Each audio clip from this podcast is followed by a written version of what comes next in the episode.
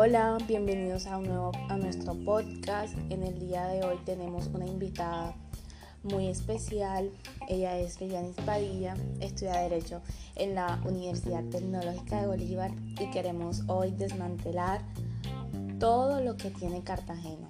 No solo lo bonito que tiene, sino también las cosas no tan bonitas que enfrenta en el día a día esta ciudad. Por eso este podcast se llama Las dos caras de Cartagena. Hola Melissa, estoy muy emocionada de estar aquí compartiendo. Es impresionante cómo esta ciudad enfrenta sus problemas. En Cartagena no estamos para perder el tiempo y les voy a contar por qué. Esta es la ciudad donde yo vivo, la que me vio nacer y por eso la quiero. Cuenta con una estructura que cualquier otra ciudad desearía tener se fundó el 1 de junio de 1533, la ciudad heroica, como es conocida Cartagena. Suma a los encantos de su arquitectura colonial, los atractivos de una vida nocturna espectacular, festivales culturales y paisajes exuberantes.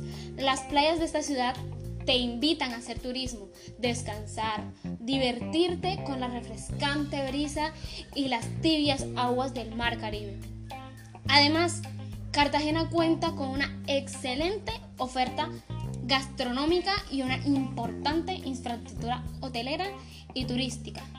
Este fantástico destino guarda los secretos de la historia en sus murallas, en sus balcones y sus angostos caminos de piedra, que sirvieron de inspiración a Gabriel García Márquez, tanto fue su inspiración que logró ser el ganador del Premio Nobel de Literatura en 1982. Tiene una hermosa bahía. Cartagena de Indias es una de las ciudades más bellas y mejor conservadas de América.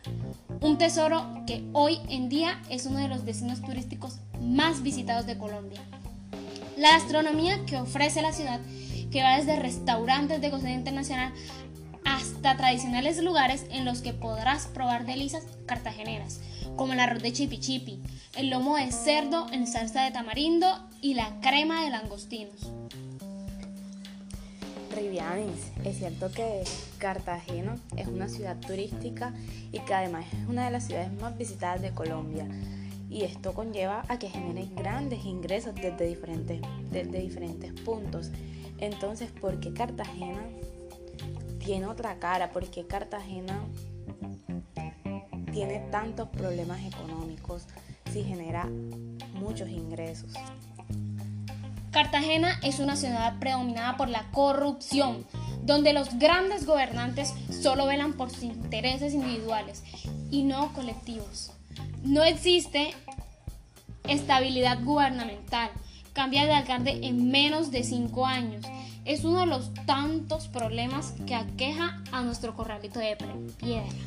Desigualdad social y económica enorme donde muchos barrios tienen de todo y otros no cuentan con nada. Y esto se da por los malos manejos que se le dan a los recursos públicos. Es decir, se roban la plata que está destinada para cubrir necesidades básicas, como la salud y la educación. La salud es un factor importante actualmente. La falta de recursos que tienen los hospitales de nuestra ciudad afecta directamente la atención con los pacientes. Ejemplo, el universitario, el hospital más grande que tiene Cartagena, no tiene los recursos para cubrir todas las necesidades que van con personas de escasos recursos. Es decir, la falta de camas, la mayoría de los habitantes tienen que esperar bastante tiempo para que puedan ser atendidas. ¿Por qué pasa esto?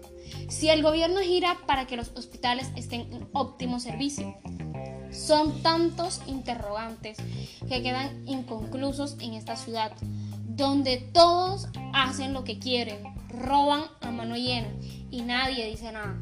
Se necesita tener más control sobre los recursos públicos, hacer estricto seguimiento sobre cada cosa que pasa.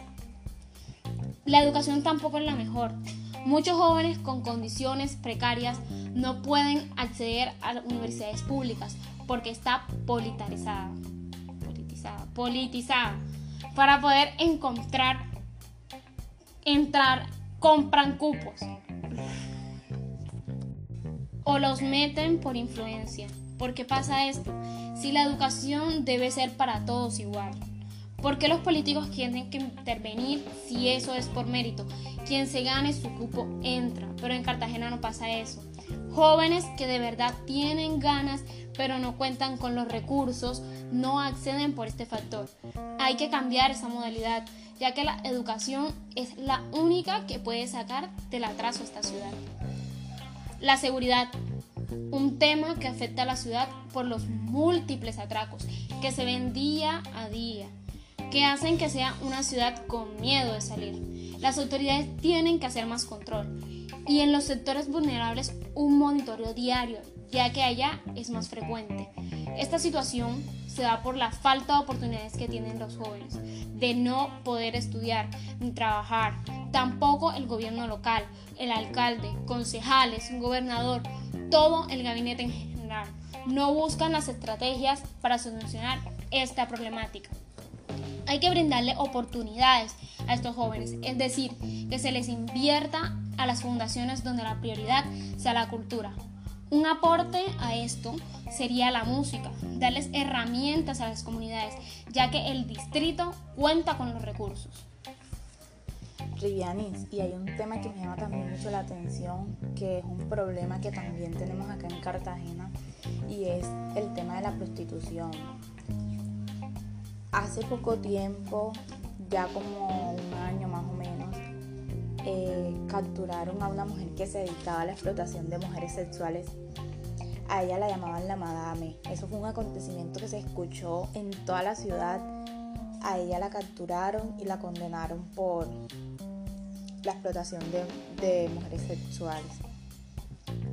Según la fiscalía, ella llegó a ser la mayor proxeneta de toda Cartagena. Ofrecía paquetes turísticos que incluía encuentros sexuales en yates y casas de lujo con menores y, adultas. Eh, eh, también encontré que en el espectador que las investigaciones arrojaron que la madame ofrecía un amplio catálogo en el que sus chicas trabajaban por tiempo. Por 3 horas cobraban 500 mil, por 6 horas 700 mil, por 12 horas 900 mil, por 24 horas 1.200.000, con derecho a las relaciones sexuales que pues estipularan. Al ser intermediaria la madame sobre estos delitos, estos servicios sexuales, esa mujer eh, pues obviamente se quedaba con una comisión aunque la red se centraba en servicios sensuales extranjeros, la Madame también habría sido contratada por personas de alto reconocimiento en la costa caribe. Por eso cuando la proxeneta fue enviada a la cárcel de mujeres, amenazó con revelar la lista de sus clientes y dijo así, dejen de joderme la vida porque voy a echar al agua a todos los políticos que me contrataban. Y entonces uno se queda como que aquí es donde nos damos cuenta cómo estos temas están tan relacionados. De alguna u otra manera los políticos tienen que ver con esto y lo apoyan. También lo relaciono mucho con las drogas. En esta ciudad es impresionante cómo hay drogas. La mayor cantidad de drogas la consumen personas con dinero, los turistas, pero también personas con escasos recursos que buscan la forma de consumir drogas. Hay personas que hay personas que prefieren consumir drogas que comer. Y esto es una situación muy complicada porque además estas personas no tienen oportunidades para salir adelante, para trabajar, para estudiar. Entonces, Rivianis, ¿qué crees que podemos hacer para tratar de solucionar estos problemas? Melissa, pues yo creo que una forma de acabar con estos problemas es invirtiendo en la educación, que es la que permite que los ciudadanos tengan capacidad y conocimiento para enfrentar y acabar todos los problemas que tienen, ya que la falta de oportunidades es la que genera en gran parte estas situaciones que se ven. Claro, me parece súper coherente, además porque los niños son el futuro del país, en este caso de esta ciudad Cartagena. Y pues Riviani, queda decirte que muchas gracias por acompañarnos en este podcast y la invitación a todos es a que tomen conciencia de la situación que estamos viviendo en Cartagena, que cada día aumenta más y más y que tratemos de eh, ayudarnos con la educación. Muchas gracias, Liliana. Muchas gracias a ti, Melissa.